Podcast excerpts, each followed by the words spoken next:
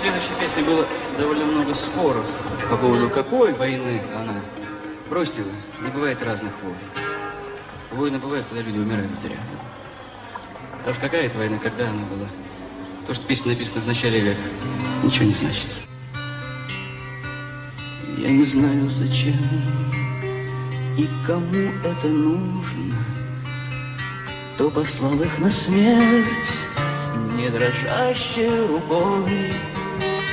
Только так бесполезно, так зло и не нужно. Опусти их вечный покой. Всем привет, это подкаст «Открытого мира», я Елена Сервитас, и мы с вами продолжаем слушать заключительную часть трилогии Станислава Кувалдина «Немцы. Путь к изгнанию».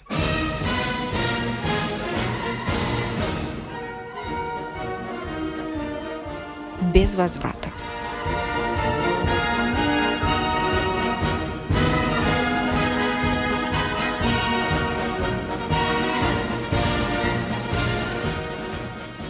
Когда ход Второй мировой войны был предрешен, то предрешенной оказалась и судьба немцев Восточной Европы.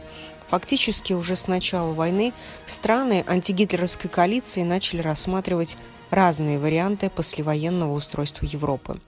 Речь так и иначе шла о выселении немцев, которые останутся за пределами установленных границ Германии. Прежде всего это должно было коснуться судетских немцев.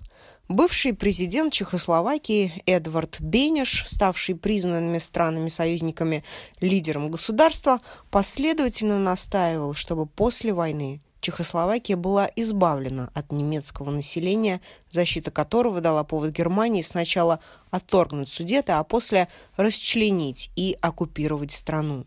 Остальных же планировали разместить в специально отведенных для них немецких кантонах. Однако постепенно любые уступки и компромиссы казались Бенешу все менее и менее обоснованными. Этому способствовала общая логика войны, когда в течение нескольких лет миллионы человек были убиты, лишены своего дома, угнаны в концлагеря или на принудительные работы, принимать решения о судьбах миллионов других людей – оказывалось гораздо проще. Сама Германия не стеснялась себя нормами гуманности во время войны, особенно на Восточном фронте. Власти Третьего рейха занимались массовым перемещением населения на оккупированных территориях, не исключая и немцев.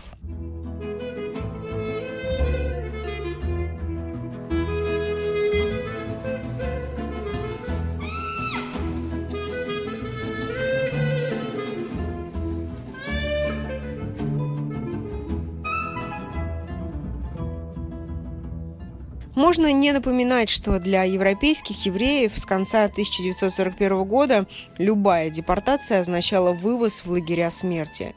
Именно поэтому страны антигитлеровской коалиции снисходительно смотрели на перспективы массового выселения немцев из Восточной Европы после войны и отнеслись к этой стратегии снисходительно и с пониманием.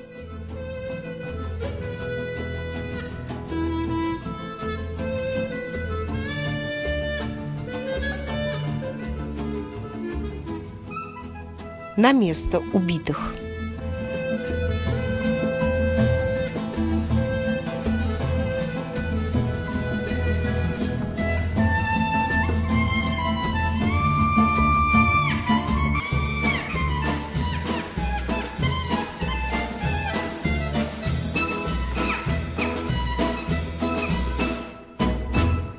Прежде всего, понимание в этом вопросе проявил Советский Союз. Скорее всего, Сталин не испытывал никаких сантиментов по поводу изгнания и переселения миллионов людей откуда бы то ни было, если видел в этом политическую необходимость.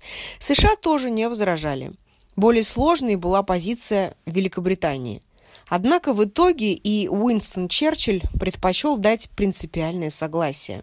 Одним из ключевых факторов в пользу переселения стал вопрос о границах будущего польского государства. К концу войны, когда Красная армия уже практически вошла в Германию, было ясно, что даже поднимать вопрос о тех восточных территориях Польши, которые Советский Союз занял в 1939 году, еще по согласованию с Третьим рейхом, уже бессмысленно. Однако создавать новое польское государство лишь на том отрубке территории, который в 1939-м достался Германии, также не входило в планы союзников.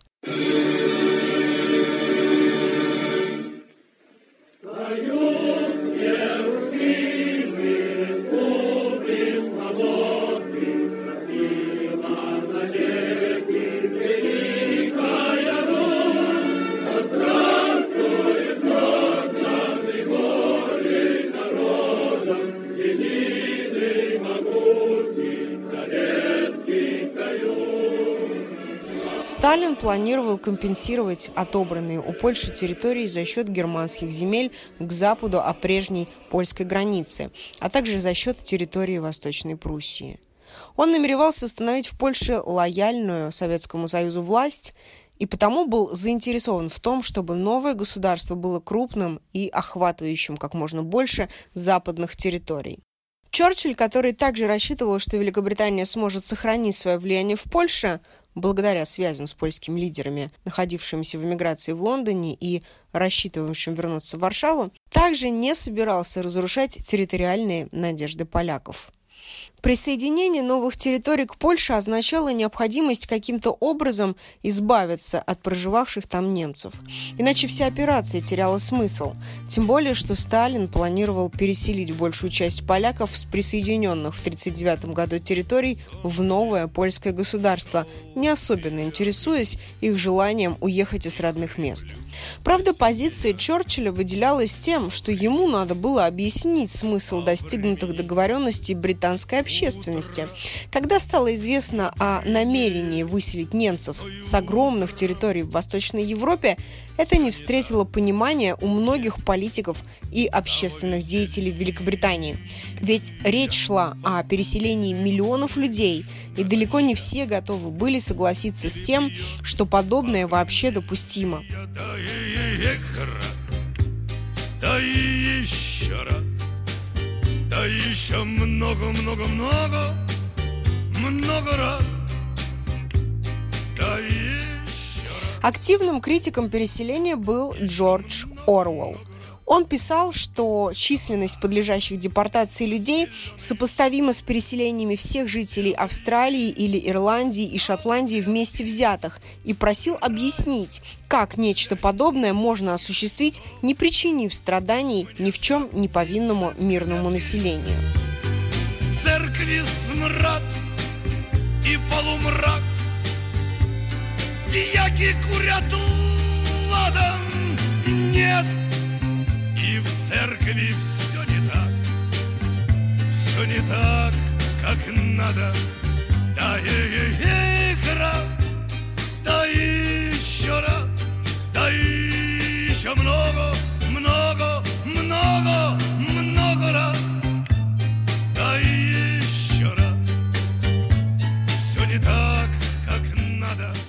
Но позиция журналиста Орвелла вряд ли оказала сильное воздействие на планы политиков. Черчилль же, когда вопрос о переселениях подняли в Палате общин, прибег к циничным аргументам.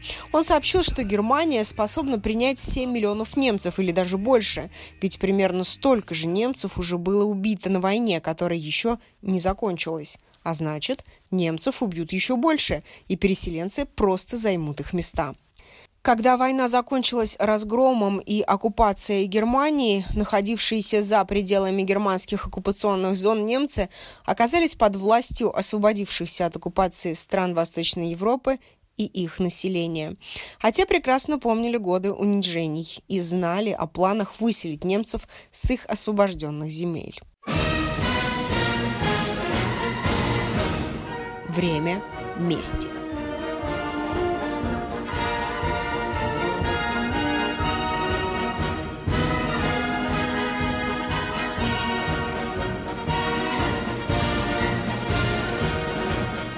То, что произошло дальше, если и имеет объяснение, то вряд ли относится к славным страницам истории. Фактически немцы превратились в людей, полностью лишенных прав, включая право на жизнь. Особенно открыто это проявлялось в Чехословакии, где судетских немцев начали массово убивать практически в первые же дни после окончания войны. В чешских городах, где толком еще не установилось никакой власти, их до смерти забивали прямо на улицах. Позже чехословацкие власти установили контроль над территорией, но это все равно не дало никаких гарантий безопасности ее немецким жителям. Чехословацкие военные устраивали массовые расстрелы немецкого населения. Например, 5 и 6 июня 1945 года в маленьком городке их жертвами стали, по-видимому, почти 2000 человек. В городе Хомутов на немцев была устроена облава, после которой около 15 человек, выбранных по не вполне ясному принципу, отвели на городской стадион и убили после долгих пыток и издевательств. Акция проходила открыто на глазах у местных жителей. Эту волну несдерживаемого насилия трудно объяснить даже принципом око за око, поскольку в захваченной еще в 1939 году Чехии, в отличие от Польши и тем более оккупированных территорий СССР, был установлен сравнительно мягкий режим оккупации, а само чешское население почти не участвовало в открытом сопротивлении немцев и не попадало под массовые репрессии. Вскоре немцев стали выгонять на территорию Германии. Поскольку Судеты ограничили с Германией и Австрией, то люди просто шли до границы пешком. С собой разрешалось брать ручную кладь и небольшой запас еды. Колонны отправлялись под конвоем. Оккупационные власти союзников разрешали впускать в Германию далеко не всех.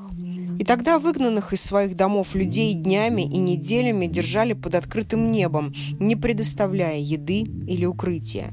Это приводило к сотням и тысячам новых жертв. Облака плывут, два бока, Не спеша плывут облака, Им тепло, небось, облакам. А я продрог насквозь на века. Те, кто избежал расправы в первые послевоенные недели и не оказался в составе первых депортационных колонн, очутились в положении бесправной массы. Фактически с немцами было решено обращаться примерно так, как нацисты поступали с евреями. В одних городах создавались аналоги гетто, куда сгоняли местных немцев, в других их заставляли носить нарукавные повязки или нашивки на груди с буквой «Н». Их почти безнаказанно можно было лишить имущества или жилья. Нарукавные повязки немцев заставляли надевать и на польских территориях – там власти несколько позже, но не менее решительно, приступили к изгнанию немцев. Польская армия выселяла мирное население из их домов, позволяя взять ручную кладь определенного веса, некоторые армейские начальники разрешали даже ручные тележки, и отправляла к немецкой границе. В отличие от Чехословакии, здесь изгнанным предстояло пройти несколько сот километров. Кормить их никто не собирался, позволять задерживаться в пути тоже. Поскольку пешие переходы были слишком долгими, то в скором времени людей начали отправлять поездами. Впрочем, едва ли депортируемых по железным дорогам повезло больше. Людей буквально набивали в вагоны и отправляли по разбитым войной железным дорогам в сторону Берлина. Поезд мог идти несколько дней, простаивая на станциях. При этом поляки не позаботились о еде для депортируемых и о санитарном состоянии поездов. В результате в Берлин едва ли не каждый день прибывали поезда с истощенными и больными тифом переселенцами с восточных земель. Часто из вагонов вытаскивали десятки трупов. Мрачное зрелище разворачивалось на глазах у многих корреспондентов, съехавшись летом 1945 года в столицу для освещения Поздамской конференции. Это заставило глав Великобритании, США и Советского Союза временно запретить любые депортации и договориться об организованном выселении. По мнению исследователей, к этому моменту жертвами жестоких акций стали почти 100 тысяч немцев, подавляющая часть которых были обычными мирными жителями, не имеющими отношения к преступлениям нацистов. Облака плывут на восход, им ни пенсии, ни хлопот, А мне четвертого перевод И двадцать третьего перевод. Лагеря и изгнания. И по этим дням, как и я, Пол страны сидит кабаках и нашей памятью в те края. Облака плывут, облака. Многих немцев в Чехии, Польше и некоторых других странах Восточной Европы после 1945 года поместили в концлагеря. Они организовывались на месте немецких трудовых и концентрационных лагерей или казарм. Там заключенные были объектом систематических издевательств и избиений со стороны охранников, особенно в первые месяцы после войны. Женские лагеря были местом такого же систематического сексуального насилия. В том смысле, царившие там порядки оказывались хуже, чем в лагерях нацистов, где изнасилование заключенных женщин все же было редкостью. Там же практиковались действия, которые нельзя считать изнасилованием в физиологическом смысле, но которые были направлены на сознательное унижение женщин-заключенных. Например, под предлогом санитарных требований в некоторых женских лагерях проводилось регулярное бритье волос заключенных на всем теле, причем осуществляли это надзиратели-мужчины. Тысячи жертв погибали от голода и эпидемий. Статистика по некоторым лагерям, например, по польскому, показывает громадный процент смертности. Из пяти тысяч содержавшимся в нем немцев умерло почти полторы. Часть их использовали на принудительных работах либо отдавали в наем крестьянам. Когда горячка первых послевоенных месяцев прошла, депортации в различные оккупационные зоны Германии стали принимать более организованный характер, но это тоже едва ли означало их полную безопасность. Немцев переселяли в максимально сжатые сроки. В течение месяца в британскую, советскую и американскую оккупационную зону привозили по 5-7 тысяч человек в день. Власти каждой из зон старались следить, чтобы выселяемые ехали хотя бы в относительном комфорте. Однако позже пришли к выводу, что проверка лишь замедляет процесс, а значит, депортированные будут вынуждены ждать своей очереди на сборных пунктах в ужасающих условиях. И в итоге на многое закрывали глаза.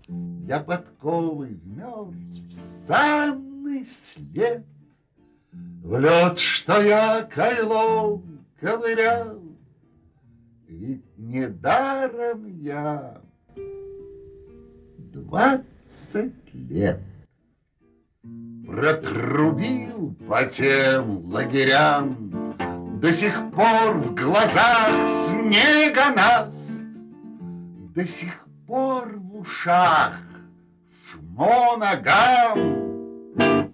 Поезда их ожидание в холодное время года стало причиной массовых болезней и смертей. Организованное выселение превратилось для немцев в такой же кошмар, как первое стихийное изгнание. Пожалуй, некоторыми исключениями стала территория нынешней Калининградской области, бывшей части Восточной Пруссии, хотя в течение нескольких послевоенных лет местные немцы оказались там на положении полубесправного населения, которое также подвергалось грабежам и насилию со стороны новых поселенцев. Тем не менее, после принятия решения о депортации советские власти, по крайней мере официально, разрешили уезжающим взять с собой 300 килограммов багажа, немыслимая норма для депортируемых из других стран. История выселения десятка миллионов немцев, лишившихся домов, земли, малой родины, кому-то может показаться поучительной и заслуженной. Мы все привыкли к готовности Германии признать вину за те чудовищные преступления, которые она совершила во время Второй мировой войны. И нашей памятью те края облака плывут облака. Однако в данном случае речь идет прежде всего о страданиях мирного населения. Главным уроком человечеству стало осознание того, что сочувствие, особенно через десятилетия после этих событий, вызывают обычные люди. И мы можем высказывать такое сочувствие, не прибегая к концепции коллективной вины. Где-то кони пляшут нехотя и плавно Вдоль дороги все не так А в конце подавно. И не церковь, и не кабак ничего. Не свято, нет, ребята, все не так, все не так, ребята.